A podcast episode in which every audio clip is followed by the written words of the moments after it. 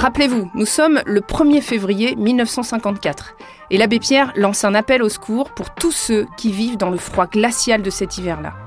Aujourd'hui, avec ce podcast, nous découvrons un autre appel de l'abbé Pierre. Et plus qu'un appel, un cri, une sainte colère, pour nous engager. Vraiment. Un excès de tyrannie, quelquefois, arrive à être moins périlleux parce qu'il provoque des réflexes soudains, parce qu'il fait s'accumuler des énergies de refus dans lesquelles la personnalité se sauve.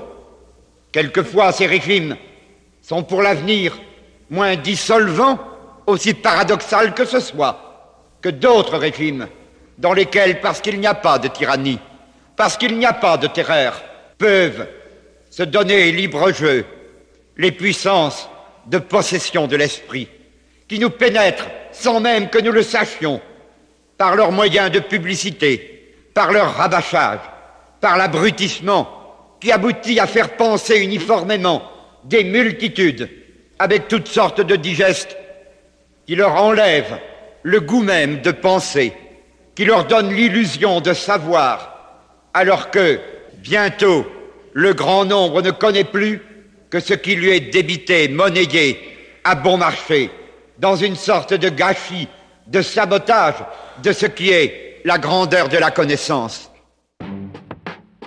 Les colères de l'abbé Pierre, un podcast réalisé en partenariat avec Emmaüs International.